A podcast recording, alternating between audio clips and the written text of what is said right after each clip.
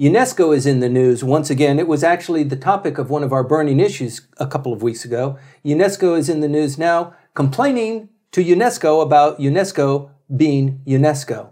The issue here is the submission of documents by China of the Nanking massacre, which the Japanese really are um, saying it, it might have happened, but it didn't happen that way.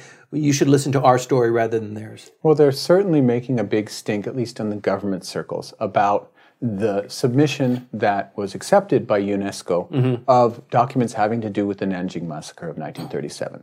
Now, fine, you can protest all you want, but what the Japanese government did was was add to that and putting in the sting of we won't fund UNESCO unless our issues are dealt with. Right. Well, okay, the water is under the bridge. It just looks bad. And yet, the government's not giving up on this thing. We have Minister Hase going on and on about it. Mm-hmm. Well, he didn't mention, once again, he didn't mention that we're going to withhold funding. He didn't say that this last press release. So it looks like they are softening their, their stance a little bit, but they are still very, very, they are really opposed to these documents being sub- accepted as submitted. Well, they, they think that that Japan, the I don't know when they say Japan, do they mean Japanese scholars? Do they mean what what they're talking about? Whether that Japan should have had a chance to look at the mm-hmm. documents mm-hmm. and verify that they are accurate first. Well, um, fine. Uh, what ha- immediately happened after Japan began protesting is that the, the, government of Russia began protesting Japan's submission of its Maizuru documents having to do with the returnees from the, the Gulag in the Soviet Union. Which they didn't. They kind of held back and they didn't really uh, forcefully complain about the submission of those documents. They didn't until the, the, right. the Japanese government started complaining about Nanjing, whether mm-hmm. there was a, a phone call from China to Moscow saying, hey, you guys should get in on this and, and, and make it a big brouhaha, it might it it may have in fact actually happened that way, or it might have been diplomats in Russian diplomats in Beijing catching on to what's going on. Nevertheless, you know, if we get into this blame game issue and start making threats, it, it, Japan is going to be uh, it's going to be caught because it, it, has, you know, put in uh, submitted its own submission of the Maizuru documents is a tremendous condemnation of the Soviet mm-hmm. Union in that. And everywhere and anywhere that submits to this nat- this international memory project right. is going to be insulting somebody. Sure. UNESCO set this up, the international memorialization of events. Mm-hmm.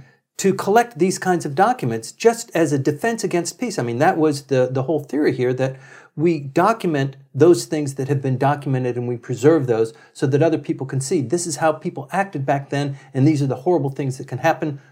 Peace is probably the better way to resolve diplomatic issues. Well, it's always UNESCO, United States got into this game as well involving UNESCO, defunding it for a mm-hmm. while based on United States not liking what UNESCO was doing.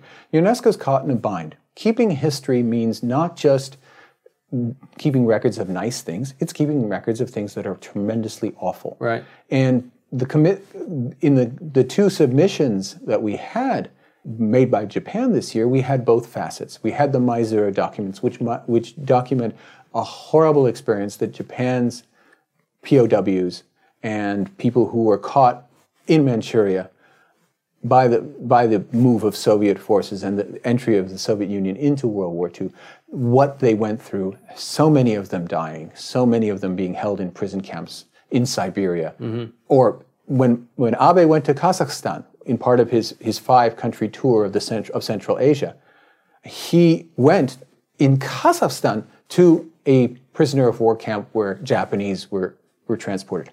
All the way from Manchuria all the way to Kazakhstan and you say, well, what was the purpose of right. that, aside, aside from abusing these people in some way and using their labor in order to develop that desolate place? Mm-hmm.